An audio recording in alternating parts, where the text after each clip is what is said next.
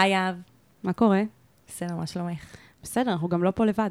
אנחנו לא פה לבד. ב... בין הפעמים היחידות שאנחנו לא פה לבד, אנחנו תמיד מביאות גם גברים. נכון. זה פודקאסט נשי, והאורחים הם גברים. נכון. הפעם הבאנו את ערן האן, שהוא מנהל את קו הסיוע לנערים וגברים נפגעי פגיעה מינית אה, בכל הארץ, 1203. הוא עוד רגע יציג את עצמו, אבל אני אגיד שזה בעצם פרק מיוחד, אנחנו בדרך כלל לא מביאות אורחים, ואם אנחנו מביאות אורחים, עד עכשיו זה לא היה בפורמט של אנשי מקצוע, והפעם הבאנו איש מקצוע אה, לענות איתנו על שאלה מורכבת, כי אנחנו לוקחות אחריות, ותמיד יש לנו בעצם שאלות, אם לתת לשאלות המורכבות מקום, אם לא לתת, כי בכל זאת אנחנו לא פודקאסט מקצועי, אז כדי להצליח לעשות את זה, הבאנו איש מקצוע. אז אני, לפני שאנחנו מתחילות ומתחילים, אני רק רוצה להגיד, אה, לתת איזושהי אזהרת טריגר, כי היום אנחנו מתעסקות בעצם גם בפגיעה מינית וגם בגילוי עריות, ואנחנו גם נכתוב את זה בתיאור הפרק, אבל אם זה משהו שנכווה אצלכם כדבר מתרגר ולא נעים, אתם uh, מוזמנות uh, להמשיך לפרק הבא. מוזמנות ומוזמנים. למי שהגיע אלינו היום לראשונה, לאן הוא הגיע? אז אנחנו כאן בשיט של אחרים, עצות לחיים עצמם. בדרך כלל, אני וסיוון יושבות כאן ומנהלות דיונים על uh, מה כדאי uh, למי שפנה אלינו לעשות. בדרך כלל זה פניות אנונימיות מכם, המאזינים והמאזינות.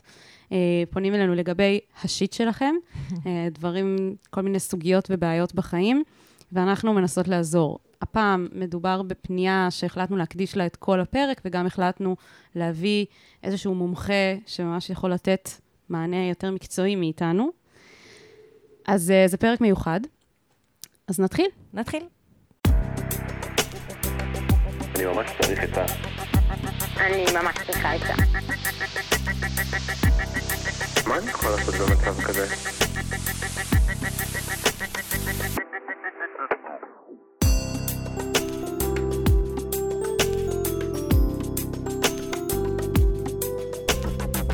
שיט של אחרים.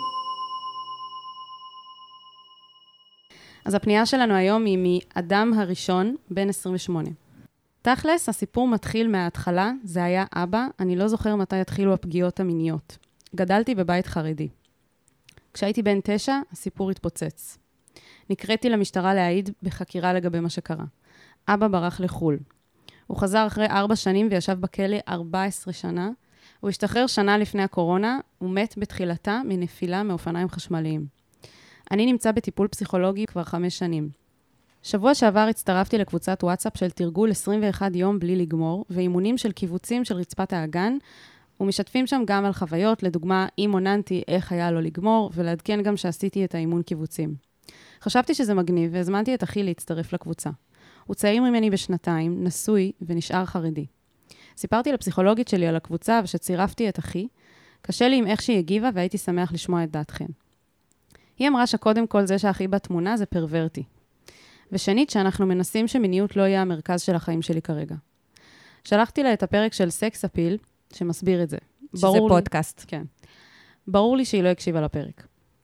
היא אמרה שהשאלה היא האם מולטי אורגזמה זה הדבר שצריך שיהיה הכי מרכזי בחייך כיום, ואם נכון לתת מקום כה מרכזי למיניות, בזמן שאנחנו עובדים על היכולת שהחלק הזה לא ישתלט וי- ויינתן מקום לעוד חלקים ואפשרויות.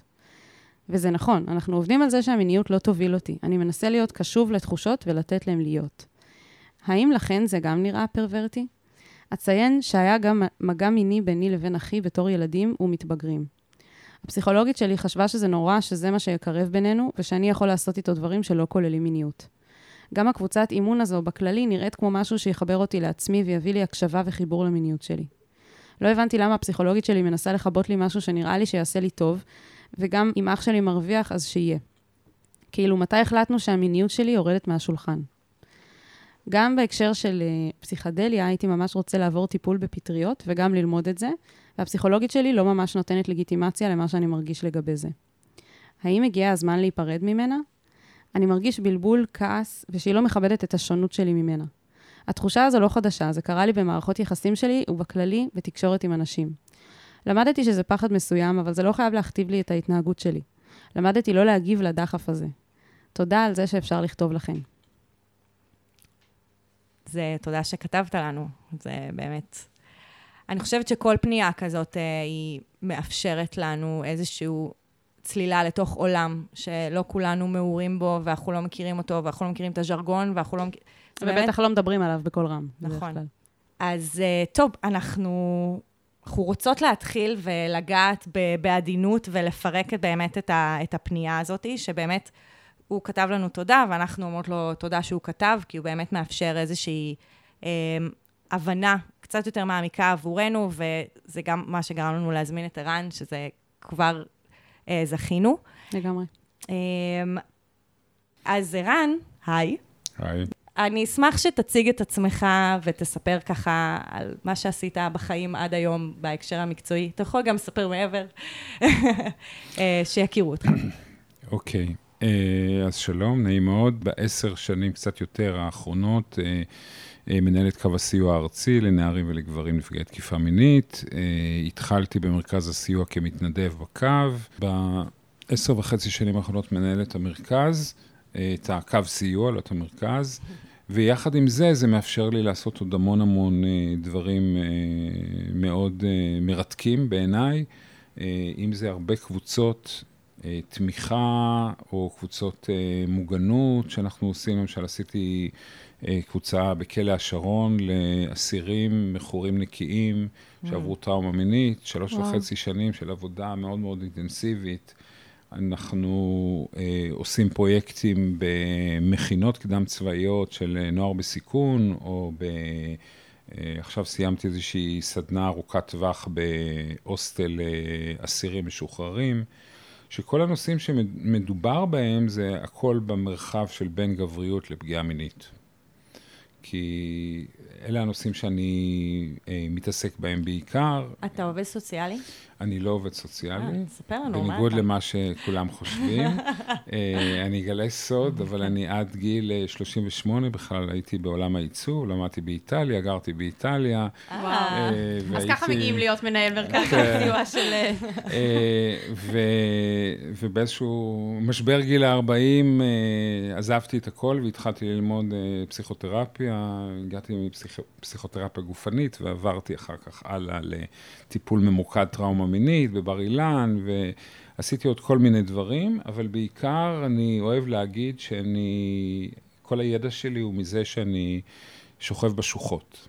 הרבה מאוד שנים, אני פוגש המון המון אנשים נפגעים, בחלקם אני מטפל, חלקם אני מלווה בתחנות כאלה ואחרות. עוד נושא שאני מאוד uh, מתעסק בו זה כל הנושא של פגיעות מיניות במרחבים להט"בים, נושא שהוא גם מאוד מאוד מושתק ומאוד uh, לא מדובר, ואנחנו עובדים מאוד מאוד קשה כדי שהקהילה הלהט"בית תוכל להתבונן פנימה ולראות את הפגיעות בתוכה. קווי הסיוע מ-24/7, אז צריכים גם להכשיר את כל המתנדבים האלה. אצלנו כדי להתנדב בקו סיוע, יש שמונה קורס חודשים, של, לא? אה, לא, של חצי שנה, חצי ואחר שנה. כך יש עוד אה, הכשרה נוספת של עוד חודשיים. אה, אז זה הרבה מאוד מאוד עבודה, אבל אנחנו מכשירים אותם כי אנחנו מאוד מאמינים במקצוע הסיוע. זה לא טיפול, נכון. זה סיוע, אה, והסיוע הזה הוא באמת הרבה פעמים קצת הניידת טיפול נמרץ. הפעם הראשונה שמישהו מעז להתקשר, היא יכולה להיות גם הפעם האחרונה, נכון. וצריכים להיות שם מאוד מאוד מדויקים, כי יש המון המון פחד.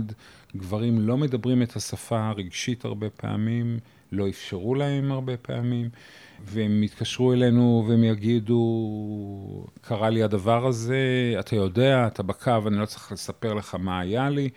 באמת הפרטים מאוד מאוד אה, פחות חשובים. אה, יותר חשוב באמת ההשלכות והסיוע הרגשי שאנחנו נותנים. אז במסגרת הזאת יש המון המון פרויקטים, הרבה הרצאות אה, על פגיעה מינית תחת כל עץ רענן, כל מי שמוכן לשמוע אותי, אני בא ומשמיע את... אה, שזה ההזדמנות שלנו להגיד לך תודה כן. שבאת. כן. ממש תודה. ממש. אה, לא, כי זה חשוב, כי אף אחד לא מדבר את השיח הזה, ו- וחשוב נורא שהכותרת הזאת, נפגעות ונפגעי תקיפה מינית, לא יישאר רק ברמת הכותרת. נכון. קווי הסיוע, סתם כדי לסבר את האוזן, נותנים בעצם מענה אה, 24/7 לנפגעות, לנפגעים. יש קווים אה, לנשים, 1202, אה, בכל הארץ. קו הגברים, הוא יושב בתל אביב, אבל הוא נותן מענה בעצם לכל הארץ. אה, מגיעים אלינו אה, לא מעט פניות, אבל אה, לאין שיעור פחות מהפניות שמגיעות לנשים. אה, יש לזה הרבה מאוד סיבות, אבל הסיבה המרכזית היא באמת אה, שגברים מספרים לעצמם איזשהו סיפור לאורך חייהם שהם לא זקוקים לעזרה. מעצם היותם גברים, הם מתקשים להיות במקום פגיע או במקום נזקק, ומנסים לפתור אה, את בעיותיהם דרך הרבה אופציות אחרות, הרבה פעמים דרך doing, דרך עשייה, דרך דברים אקטיביים, פעולות, כי זה בעצם הציווי, בוא נאמר, המסורתי, שמקבלים בעצם עיצוב הגבריות שלהם. אז אם, רק כדי לסבר את האוזן, אם יש 40 אלף פניות, נגיד, בכל הארץ של נשים, 40 אלף פניות באופן כללי, אז רק 13 אחוז מהם הם פניות של גברים. כן. בשעה שכשאנחנו מדברים על סטטיסטיקה, אנחנו מדברים בארץ על אחד מכל חמישה גברים שעבר פגיעה מינית במהלך חייו, וואו. פגיעה שכרוך במגע, אנחנו לא מדברים על הטרדות מיניות. שזה הרבה יותר נפוץ. כן, לא, לא, אז יהיה יותר, כן, אבל... זה יותר מ... כן, הטרדות מיניות הן עדיין מנת חלקן של, רובן של נשים. אבל יש גברים שמוטרדים על ידי גברים אחרים ועל ידי נשים אחרות, ואנחנו לא, לא מדברים על זה כרגע. Mm-hmm. אם אנחנו מדברים על אחד מחמישה אה, גברים, אז אה, כשאנחנו מדברים על נשים, אנחנו מדברים על אחת משלוש. אז נכון שיש הבדל, אבל אין הבדל תהומי. זה לפי הסטטיסטיקה של מי שפונים? לא, הסטטיסטיקה היא סטטיסטיקה של מחקרים אה, בכל העולם, בעולם המערבי. אה, אנחנו יכולים גם להגיד שיש סטטיסטיקה ספציפית לישראל, שמחקר מאוד מאוד גדול בבני נוער, שנעשה על ידי אוניברסיטת חיפה בשנת, אני חושב, 2014, שסקר לראשונה את כל הנושא של אלימות בבני נוער. היו 13 אלף, אה, או 12 או 13 אלף אה, בני נוער, מכל המגזרים, למעט המגזר החרדי, כלומר ערבי, ערבי, דתי-לאומי, ממלכתי. ודרך זה אפשר היה לגזור את uh, המצב של אלימות כלפי, אנונימי כמובן, כלפי uh, בני נוער, ומשם אנחנו גוזרים את האחד מחמש ואחד משלוש. אחד מחמש לבנים, אחד משלוש לבנות, למשל במגזר הערבי זה אחד מארבע בנים, במגזר הערבי בנים נפגעים יותר, ולפי זה גם עד גיל 14 בנים ובנות נפגעים באותה מידה. כלומר, אותם אה, נערים ונערות, או ילדים וילדות, הופכים להיות גברים ונשים שהם שורדי טראומה מינית או נפגעי תקיפה מינית, אה, שחיים את הטראומה, שהטראומה הזאת משפיעה עליהם בצורה כזו או אחרת, באופן שבו הם מסתכלים על קשרים בעולם, הקשרים בין אישיים, הקשר עם עצמם, ושם יושבת בעצם הטראומה. הטראומה כן. היא לא רק טראומה מינית, היא גם טראומה התייחסותית הרבה פעמים. יש כמה דברים שאני רציתי להגיד, אבל יש לי כל כך הרבה שאלות. כן. אני חושבת שאני פשוט, כאילו, כדי לא להפוך את הפרק הזה לשעתיים, אני אולי... אה, נשאיר את זה לאחרי זה. כן. גם הוא אמר, הוא אמר משהו על המגזר החרדי, אנחנו נתייחס נכון. לזה, אבל זה לא, לא עכשיו. רגע, לפני, גם אני רוצה להגיד, אחת הסיבות שגברים לא פונים היא גם בגלל שאין להם בכלל התייחסות לעצמם כאנשים שיכולים להיפגע. כלומר, זה לא רק העניין של לבקש עזרה, כן, נכון? כן, זה גם זה, אבל זה גם העניין של uh, התפיסות החברתיות, שמדברות על זה שנשים נפגעות מעצם היותן נשים. כלומר, למה נשים נפגעות? כי הן חלשות. כן, פגיעות. למה הן נפגעות על ידי... הבנתי. לא, לא בגלל הפגיעות. 아. אה. בגלל שגברים פוגעים כי הם החזקים, פיזית. Mm. הם יותר יצריים, המיניות אצלהם היא חלק מהעניין. שזו הפניה החברתית כמובן. לגמרי. נשים הן לא מיניות, המיניות נכפית עליהן. או לא אלימות גם. כן. ו- ולכן הגברים מכניעים את הנשים על ידי האלימות הפיזית. כלומר, המיתוס על, פג- על פגיעה מינית, על אונס, הוא שקושרים את הנשים, אה, אוזקים אותם, אה, משתמשים בהמון אלימות וחודרים אליהם בכוח. כשהמציאות היא הרבה הרבה יותר מורכבת. נשים נפגעות בגלל שהן מוחלשות חברתית. כן. כלומר, יש כאן... בגלל יחסי הכוח. אה, כן, יש כאן אה, יחסי כוח, יש כאן דיכוי. המיניות היא פשוט עוד כלי בידי הגברים, בידי הפטריארכיה, אם אנחנו רוצים לומר, mm-hmm. אנשים בעמדות הכוח, כדי לשלוט על אחרים.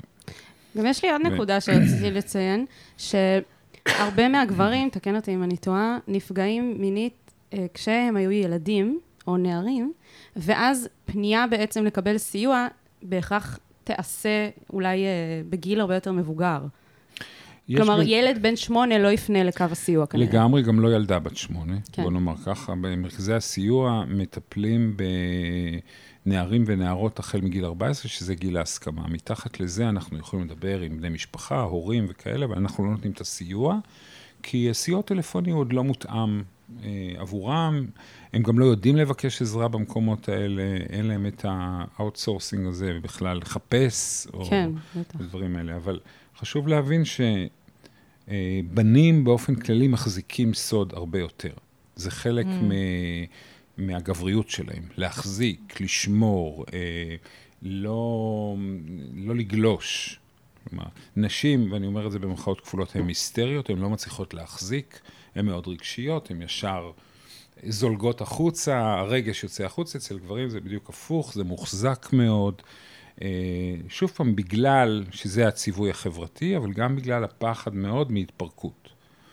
כאילו, אני אמור להיות חזק, אני אמור לפתור בעיות, אני אמור להיות אקטיבי בתוך החיים שלי, אה, אני זה שצריך לתמוך באנשים אחרים, אה, וברגע שאני ארשה לעצמי להיתמך, אני גם ירגיש לא גבר, ואני גם יוקע על ידי גברים אחרים או על ידי החברה. זה ויתור על איזושהי פריבילגיה. אה, זה גם ויתור על פריבילגיה, וגם באמת החוויה, וזה מאוד שונה מנשים, נשים כשהן נפגעות, התפיסת המגדר שלהן לא משתנה.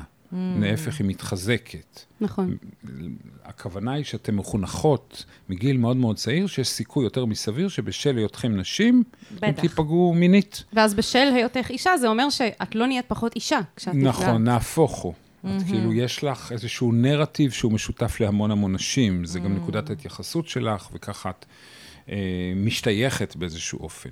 אני, כשאני נפגע מינית, אני לא משתייך לכלום, אני משתייך לנשים, אני לא רוצה להשתייך לנשים. כן. וואו. נשים נפגעות מינית, ולכן אני אסתיר את זה.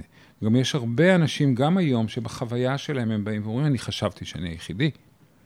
אני לא ידעתי לקרוא לזה בשם. כן. כלומר, היכולת לשיים את זה היא גם הרבה יותר קטנה, כי זה לא חוויה שהיא חלק מנרטיב גברי. זהו, אני, אני אתחבר אליך פה בהקשר הזה, בהקשר של דלת פתוחה. הרי דלת פתוחה, אנחנו לא נותנות אה, סיוע לפגיעה מינית. אנחנו גם לא בכותרת הזאת, אנחנו נותנות ייעוץ על מיניות.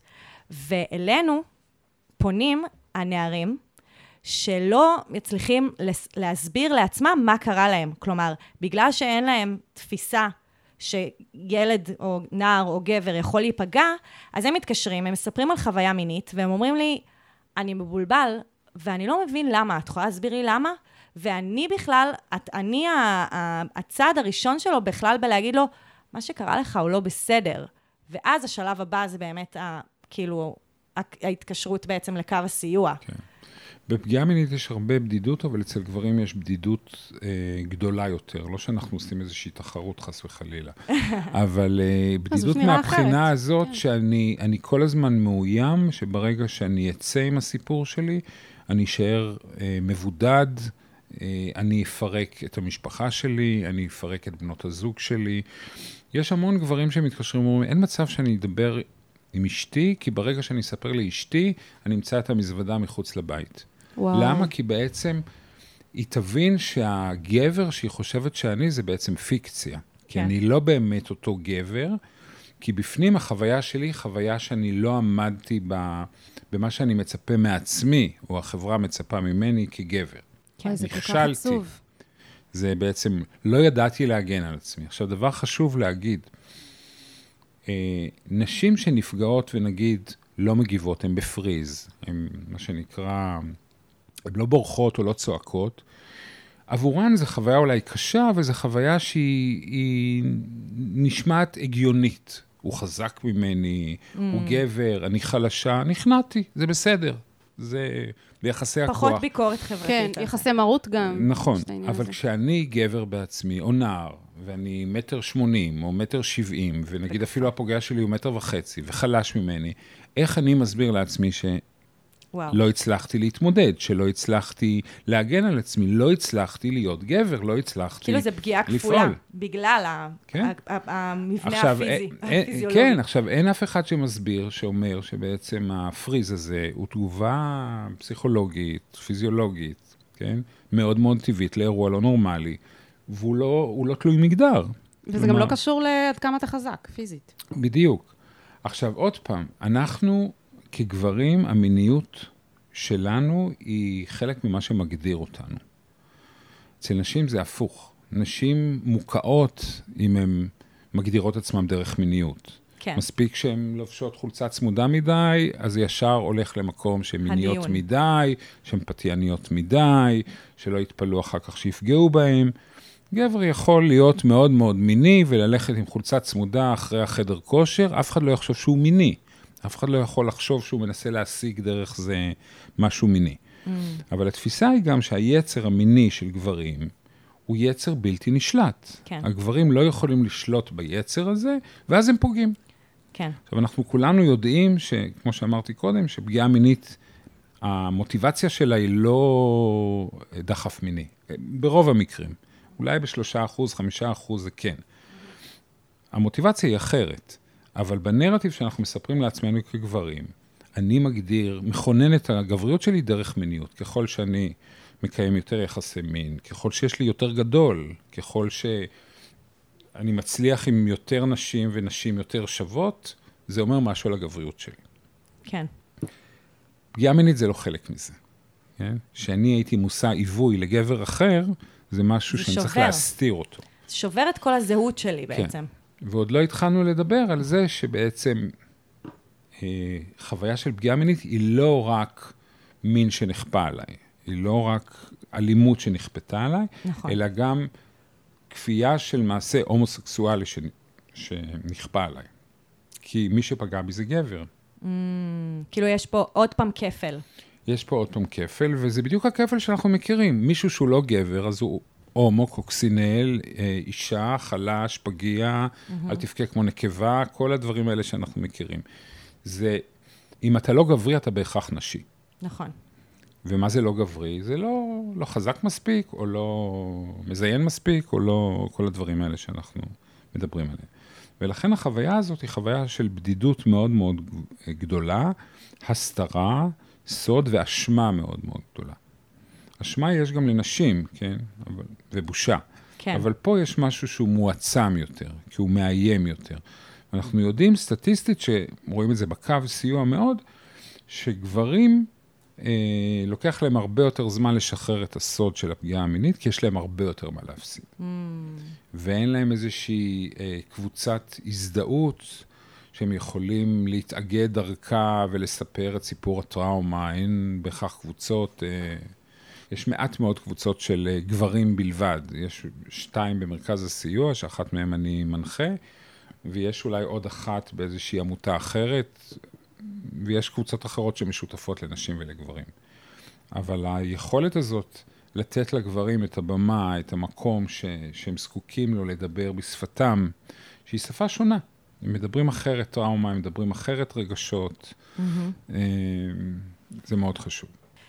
אוקיי, בוא נגיד ככה, ערן, אני אשמח שתגיד, אה, שתתייחס ככה לדברים שקפצו לך אה, ביחס לפנייה, ואנחנו נפתח את זה.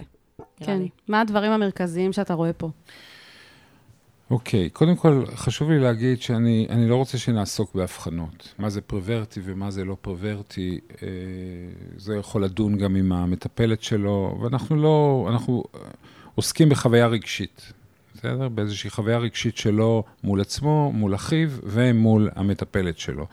אז אני מניח בצד את המילה פרוורטי, כי זה, יש לזה תמיד השלכות של אה, משהו לא בסדר, ומשהו חולני, ומשהו סוטה. לא רוצה להיכנס למונחים הקליניים. קודם כל חשוב לי להגיד באופן כללי, אה, פגיעה מינית, במיוחד גילוי עריות, במיוחד על ידי אבא, במיוחד במשפחה חרדית, שאבא תופס מקום מאוד מאוד נכבד, משהו שיש כלפיו המון המון יראה, והוא מודל לחיקוי ועוד כל מיני דברים, משנה את האופן אה, שבו אותו בחור צעיר אה, מתבונן על החיים. אי אפשר להסתכל על החיים אותו דבר, זה צובע את החיים, זה צובע את היכולת שלי להאמין באנשים אחרים, זה צובע את היכולת שלי אה, ליצור קשרים אולי אה, בריאים. אה, אני צריך לעבוד הרבה יותר קשה בסופו של דבר, והדבר שהוא הכי חשוב, ופה הוא בבסיס, אם אנחנו מדברים על מיניות, זה שזה צובע את כל האופן שבו אני מסתכל על מיניות. כי המיניות שאני נחשפתי אליה, שלא הייתה מיניות, הייתה פגיעה, היא מיניות לא מותאמת. כן. וככזו, זה צובע את כל ההתבוננות שלי על מיניות בעתיד. על משנה מה את אני רוצ... המפה המינית. בדיוק, המפה המינית, מה, אה, האם מין זה משהו שאני צריך להשיג אותו, אה, מה ההישג פה, מה זה הצלחה, מה זה כישלון, אה, הוא מדבר פה על גמירה, בעצם כל העניין הזה שגברים הרבה פעמים מונחים לחדור ולשפוך, ולא אה, באמת להיות אה, בתוך החוויה, לשהות בתוך האינטימיות הזאת. הרבה פעמים אינטימיות בין הורה לבן, שהולכת למקום של פגיעה מינית, צובעת בעצם את האינטימיות במשהו פוגעני, משהו טראומטי. כן. ואז הרבה פעמים אין לי את היכולת להיות בתוך אינטימיות, כי אינטימיות תוביל, תוביל לפגיעה. יש לי אולי כן יכולת להיות בתוך מיניות, אבל שהיא מנותקת מאינטימיות. ובטיפול, עצם זה שאני יכול להיות באינטימיות עם המטפלת שלי, להתנגד למה שהיא אומרת, להתווכח איתה, לייצר איזשהו שיח, להצליח לכעוס עליה, להצליח לאהוב אותה, להצליח להיות איתה באינטימיות, זה התיקון, ואת זה אני לוקח לתוך החיים שלי. כן. זה עכשיו- הק- הקשר הוא הטיפול. בדיוק. אני שומע אה, אה, את דבריו, ואני רואה הרבה מאוד אה, אהבה ואמונה במטפלת הזאת. אבל כן, יש פה עמדות שונות. אה, אני לא חושב שהעמדה שהיא מבטאת היא בהכרח נגדו, הוא חווה את זה אולי כנגדו, שזה אומר שזו חוויה שחוזרת אצלו גם בחיים. נכון, וזה לא עניין של חוסר כבוד, אבל מבחינת, מבחינתו כנפגע, ועכשיו הוא מבחינתי נפגע כמו הרבה נפגעים אחרים, חוויית המחיקה היא חוויה מאוד משמעותית בחיים. Mm. כי האבא מחק בתהליך הפגיעה אותו, הוא היה אובייקט. כן. הוא. לא היה הבן שלו, הוא לא היה האדם שהוא אוהב, הוא היה אובייקט ל- לצרכיו אה, של כוח, של מיניות, של, של כל מיני דברים. וברגע שלא מכבדים עמדה שלי, יש לי קושי נורא נורא גדול. אצל נפגעים הרבה פעמים ה- היכולת להכיל מורכבות לא תמיד קיימת. זה או שאתה רע או שאתה טוב. וזה גם הקושי, כי אבא לא יכול להיות גם רע וגם טוב. אני צריך לשים אותו או כאדם רע או כאדם טוב. אבל אבא הוא הרבה דברים. אבא יכול מאוד מאוד לאהוב אותי ולפגוע בי בערב. אני כילד לא מצליח להבין את זה. כן. כלומר, מבחינתו אולי המטפלת הזאת צריכה להסכים בכל דבר שהוא אומר, כי זה נאמנות אבסולוטית. ואם היא לא קיימת, אז הוא צריך לעזוב. אז חשוב בתוך הטיפול הזה לדבר את הדברים האלה. לדבר את הקושי שלי, את האכזבה שלי מזה, שבחוויה שלי לא מכבדת את השונות. אני לא חושב שהיא לא מכבדת את השונות, אבל היא כן מבקרת כאן כל מיני דברים מתוך איזושהי אמונה פנימית שלה, שהוא כנפגע, ברגע שהמיניות הופכת להיות הדבר המרכזי, והוא מצטרף לקבוצת וואטסאפ, שכל העיסוק המרכזי בה, זה לא משנה לגמור או לא לגמור, כן. כן? אבל הוא כל כולו בתוך הדבר הזה, ואוסף את אחיו לתוך הדבר הזה. לאחיו ולו יש היסטוריה, יש שפה של טראומה מינית. כן. יש כאן איזשהו טשטוש הוא גבולות. קורא לזה, היה מגע מיני ביני, ביני לבין אחי בתור ילדים מתבגרים. אני לא יודע כמה המגע הזה היה מותאם. כן. כמה החוויה של אחיו הייתה טובה בתוך המגע הזה. כמה זה שחזור של הפגיעה המינית שהייתה על ידי האבא. כן. כלומר, זאת זה... אומרת, איך זה יכול להיות מותאם בין שני אחים? אני- אני כאילו תוהה. זה- זה לא מותאם מעצם זה שהם אחים. בסדר, לא? נכון, זה לא מותאם מוסרית או זה לא מותאם חברתית, אבל מבחינת החוויה שלהם, זו השפה, Mm. אני לא יודע אם אחיו נפגע גם כן על ידי אבא, אבל זו השפה שמדברים. הם מתקרבים על ידי מיניות, מיניות לא מותאמת, מיניות פוגענית, מיניות חסרת גבולות. אין שם איזשהו גבול. זה טשטוש של שפת הרוך ושפת התשוקה. נכון, גם. הגבר אה, הבוגר מביא את שפת התשוקה, את השפה המניפולטיבית שמנסה להשיג איזשהו משהו, דרך מיניות, והילד בסופו של דבר, מה שהוא רוצה זה רוך וקרבה וחום, כן. והוא נענה לזה. התפקיד של המבוגר האחראי הוא לשים גבול.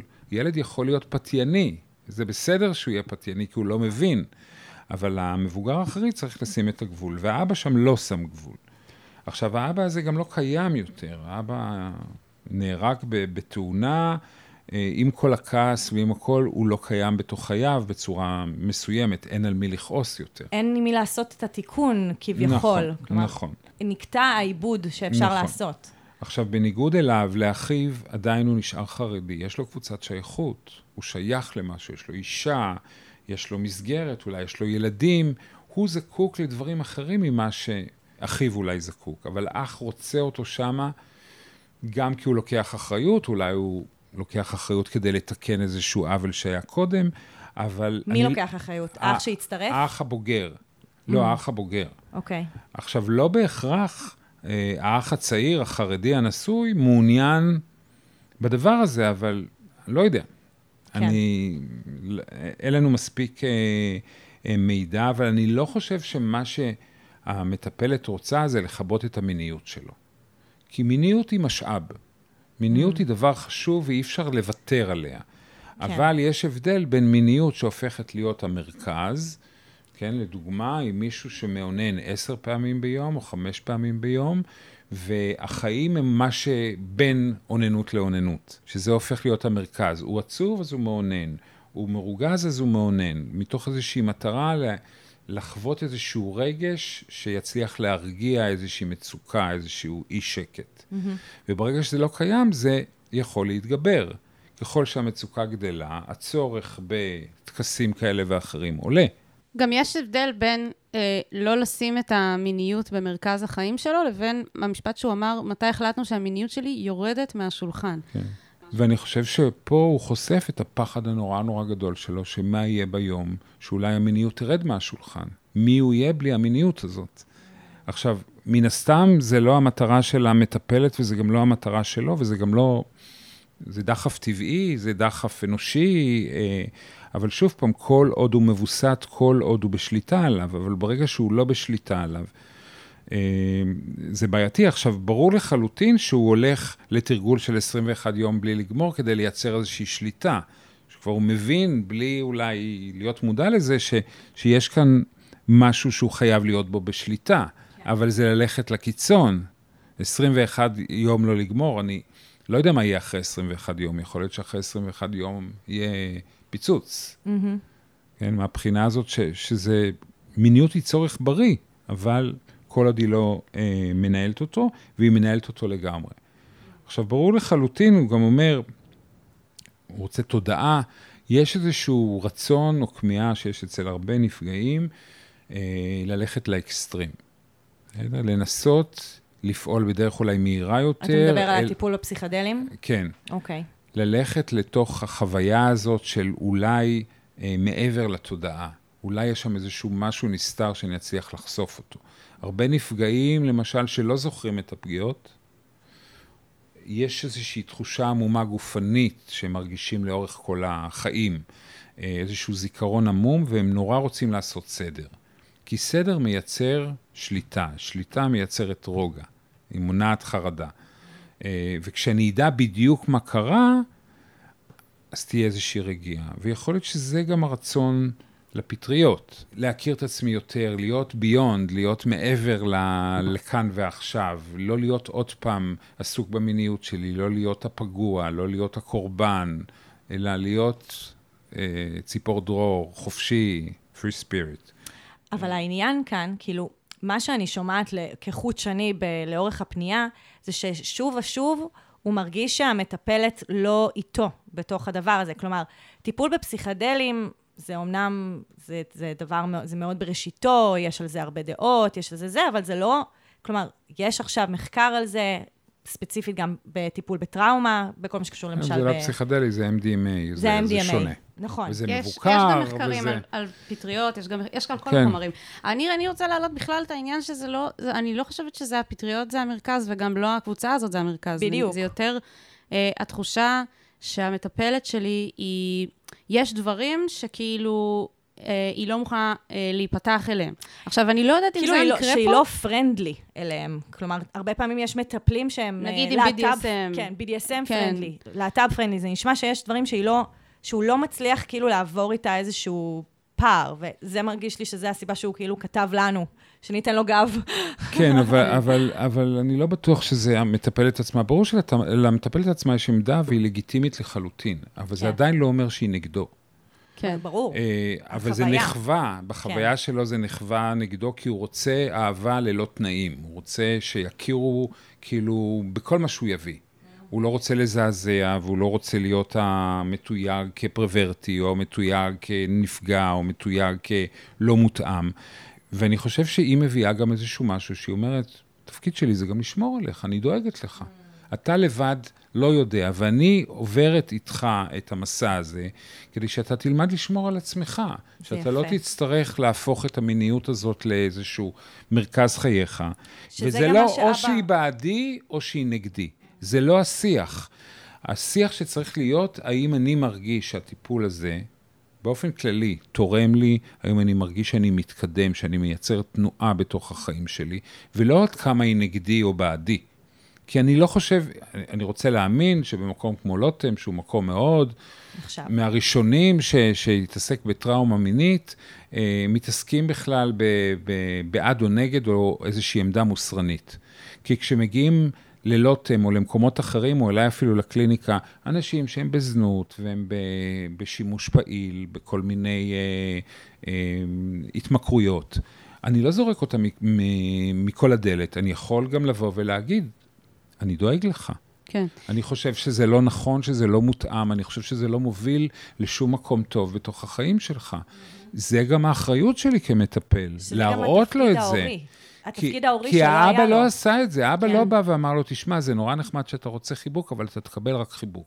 לא, הוא נתן לו עוד, היה שם פריצה של גבולות. אני רוצה להפריד בין אה, איזושהי לגיטימציה לחוויה קצת יותר כוללת עם מטפלים באופן כללי, לבין החוויה שלו עם המטפלת שלו, שמבחינתי ההבדל זה להגיד, אוקיי, יש, זה נכון שיש חוויות של מטופלים עם מטפלים שלא נותנים לגיטימציה לכל מיני דברים שמבחינתם זה איזשהו קו אדום מוסרני, זה קיים, זה, זה חוויה לא, לא פשוטה למטופלים, וזה משהו שכאילו, כן, אני חושבת שצריך להכיר בזה שיש נכון, יש גם... את על זה הדבר מחק- הזה. יש גם מחקר על זה. יש גם טיפולי המרה, יש הכל, יש גם נכון. חרא של מטפלים, ויש מטפלים שעושים נכון. רע, ויש מטפל, מטפלים שפוגעים מינית. נכון. נכון, אנחנו אז- נחשפנו לא מעט, יש מהכל. אבל כשהוא מדבר, אני מרגיש חנוק ומוגבל ותוהה, זה לא בהכרח מול המטפלת שלו, הוא לוקח את זה למטפלת שלו. הוא אומר, אני בטיפול, אני לא אמור להרגיש מבולבל, אני לא מרגיש, בטח לא אחרי אה, כך וכך שנים. אה, המטרה בטיפול, שוב פעם, אני, זה רק אה, case study, כן? אה, בסופו של דבר, אה, אני לא בטוח שהמטפלת, המטרה שלה זה לחסום אותו כרגע. זאת החוויה שלו. זאת החוויה שלו כששמים לו גבול. כי הוא גדל בבית בלי גבולות. ומצד אחד הוא נורא רצה שאז ישימו את הגבולות, אבל היום כששמים לו את הגבולות, נורא נורא קשה לו. קשה לו לראות בזה איזושהי אה, אותה. אהבה, או איזושהי דאגה, או איזושהי... אה, יכול להיות שזה גם חלק מהרצון לסיים את הטיפול הזה כבר. Mm. והרבה פעמים כשאני מסיים משהו, הדרך היחידה שלי היא להשחיר לשרוף, את המטפל, כן. לשרוף את הגשרים. אני לא יודע, שוב פעם, גם אני רוצה להגיד אנחנו- שיש את הצד השני של, של מה שאמרתי, שזו תופעה שקיימת. הצד השני זה ש... אוקיי, יש דברים שהם טאבו והרבה אנשים הם לא פתוחים לגביהם, אבל גם יש מקרים מסוימים, כמו, נראה לי שהמקרה של, של הבן אדם הזה, של הפונה הזה, שבאמת אולי פחות מתאים דברים מסוימים, שבאמת יש גבולות שלא כדאי לחצות בגלל המצב הספציפי שהוא נמצא בו, לא כי... לא כי סמים זה רע, בגרשיים, או לא כי נכון, אה, לא לגמור 21 יום נכון. זה, זה דבר, אלא כי במקרה הספציפי שלו, זה לא מתאים. וזה ההבדל, נראה לי, בין כן? איך שהוא מרגיש מול המטפלת לאיך, מה, מה, מה טוב בשבילו. ויותר כאילו. מזה, הוא פונה אלינו. כלומר, הוא גם פונה אליה, והוא גם פונה אלינו. ולמה, ולמה הוא פונה אלינו? כלומר, אם זה הכל היה מיושב לו, ואם אם הוא היה מרגיש ממש בסדר עם מה שקורה, הוא לא היה גם מחפש את האישור הזה אצלנו, אצל המטפלת. כאילו, יש פה איזו בקשה כל הזמן לאישור חיצוני. נכון, וגם נפגעי תקיפה מינית, במיוחד בתוך המשפחה, יש להם קושי מאוד מאוד גדול לקבל מרות ממישהו אחר, סמכות ממישהו אחר. יש המון המון שחזורים בתוך הטיפול, שבו גם המטפלת, אפילו שהיא אישה, יכולה להיות לפרקים האבא הפוגע, שלא רואה אותו, שלא רואה את המצוקה שלו, שלא אכפת לו. ולא בהכרח שהיא נגד דבר אחד או, או, או דבר שני. כלומר, יש כאן מורכבות מאוד מאוד גדולה בתוך היחסים האלה. Mm-hmm. וחלק מהתיקון, כמו שאמרתי קודם, זה האפשרות לדבר את זה בתוך קשר. חדר הטיפול, כן. ב- בתוך הקשר הזה. למה אתה מרגיש ככה? בוא נדבר על האכזבה שלך ממני. כי, עוד פעם, אני...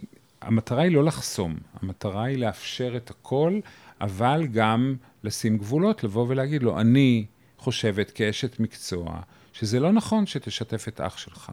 אתה לא חייב להסכים איתי. אני לא זורקת אותך מהטיפול בגלל שאתה לא פועל כפי שאני פועלת, כפי שאני אומרת. כלומר, אין כאן תנאי לקשר. יפה. אבל בתוך קשר, יש לי את הרצון לבוא ולהראות לך את העמדה שלי. בוא נתווכח עליה, בוא נהדהד כן. אותה, בוא נבדוק כן. אותה. שזה שונה ממה שהוא אומר, הפסיכולוגית שלי לא ממש נותנת לגיטימציה למה שאני מרגיש לגבי זה. האם היא לא נותנת לגיטימציה, או שאתה מרגיש כן. שאם תעלה את זה בפניה, אז היא לא תיתן לגיטימציה. כאילו, אני, אני, אנחנו לא יודעים כמה הם דיברו על זה ואיך, אבל כאילו, המשפט הזה לא נותנת לגיטימציה לאיך שאני מרגיש. התחושה הזאת היא תחושה קשה בפני עצמה, כאילו צריך, לי. צריך אה, אני, אני יכול... להתעמת עם זה. נכון. אני יכול לתת לכם דוגמה, למשל, אה, אה, למטופלים, נגיד, שהם לא מבוסתים. כן? כל פעם שעולה איזושהי מצוקה, הם כותבים לי אס.אם.אס, הם רוצים להתקשר בטלפון, אני לא יכול להיות זמין להם, גם אם אני רוצה כל הזמן. כן. חלק מהבניית קשר שלנו זה ללמד אותם שאני בשבילם, גם אם אני לא באותו נקודה בזמן שהם צריכים. כן. וואו. שאני אענה בעוד חמש שעות, אני אענה בעוד, אני אענה תמיד. אני אומר לכל המטופלים שלי, אני זמין לכם, לא תמיד בזמן שאתם רוצים אולי, כי יש לי חיים, מה לעשות? אבל אני מבטיח שאני חוזר. אז איך זה? קשור ללגיטימציה, לאיך שהוא מרגיש? אני אומר שאנחנו שמים המון פעמים על המטפלים את הכל. הם צריכים להיות איתי יחד, לחשוב כמוני, להיות איתי בראש אחד, להסכים לכל דבר שאני אומר, אני כל הזמן מעמיד אותם במבחנים. כשהם לא עומדים במבחנים האלה, אז הם חרא של מטפלים והם לא רואים אותי, ואני משחזר את החוויה הזאת של הדחייה ושל ההשפלה ושל להיות אובייקט. וזה לוקח זמן ל- להבין את זה. כלומר, להבין שהמטפל הוא גם יצור נפרד ממני. אנחנו לא בסימביוזה. וזה שהוא חושב אחרת ממני, או חי אחרת ממני, זה לא אומר שהוא בהכרח נגדי. כלומר, גם אם היא אומרת, אני חושבת שזה לא נכון, והוא אומר, אני חושב שזה כן נכון, ואז הוא יכול להחליט אה, מה הוא עושה עם החיים שלו, ועדיין להישאר בטיפול איתה, כשהיא חושבת אחרת ממנו. לגמרי. וגם לדבר את זה. להמשיך לדבר ו- את זה כל הזמן. ולהמשיך לדבר את זה, וגם להבין מה המוטיבציה שלה. אם זה באמת מוטיבציה שהיא אומרת, אני, סתם אני נותן דוגמה, כן, מטיפולי המרה. כן, להיות הומו זה, אה, איך אומרים, להיות בהמה, להיות הומו זה להיות, אה, איך אומרים, אה, נתון לדחפים שלך, זה עניין של בחירה, כן? אם אני הולך לטיפול כזה, זה טיפול פוגעני, כי זה באמת בא מתוך איזושהי אמונה פנימית של אותו מטפל, שזכותו להרגיש את זה, אבל הוא לא יכול לשים את זה על, על מישהו שגם ככה מרגיש אשם, והוא לא בחר להיות הומו, פשוט הומו.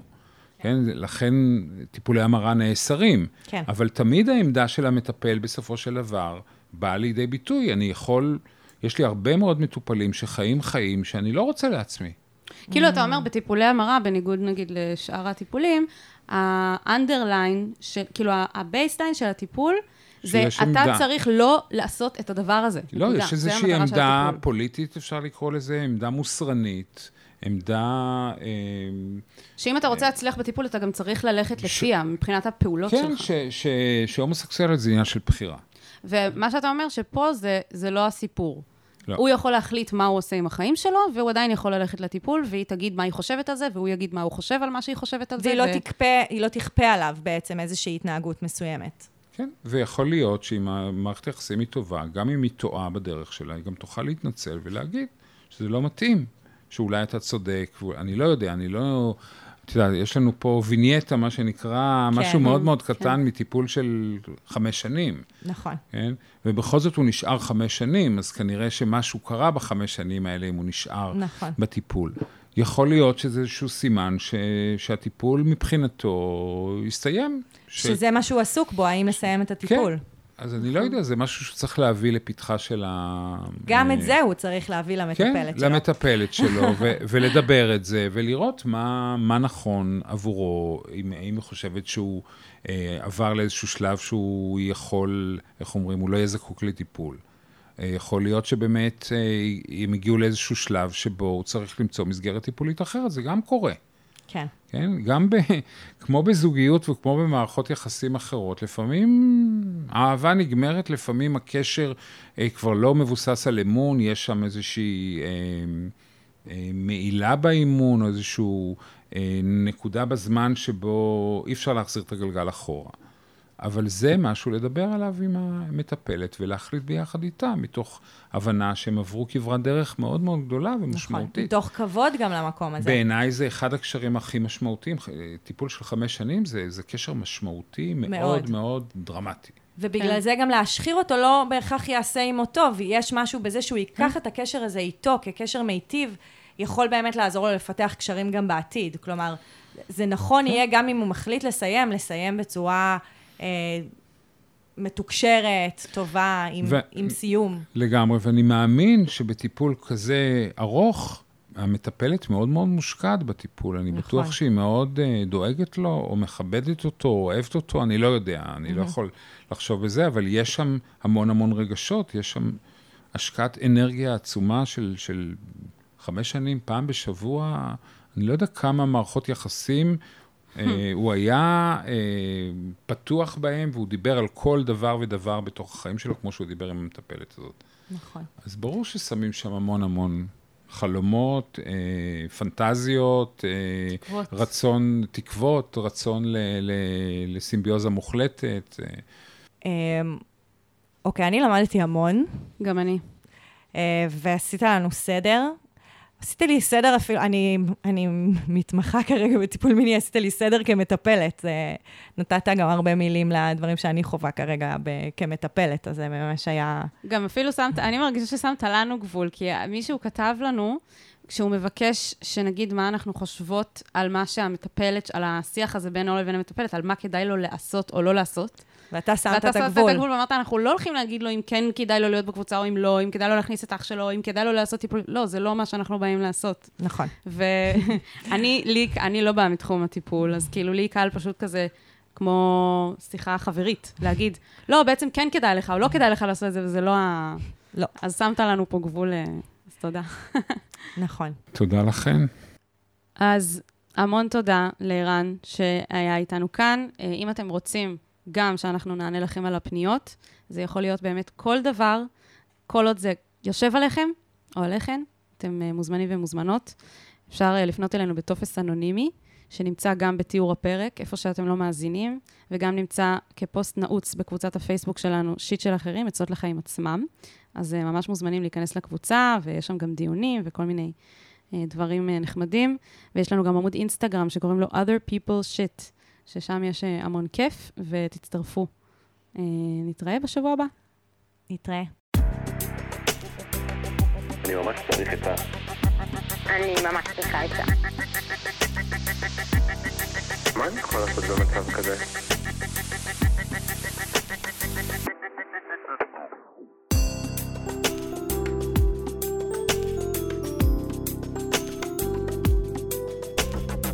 שיט של אחרים.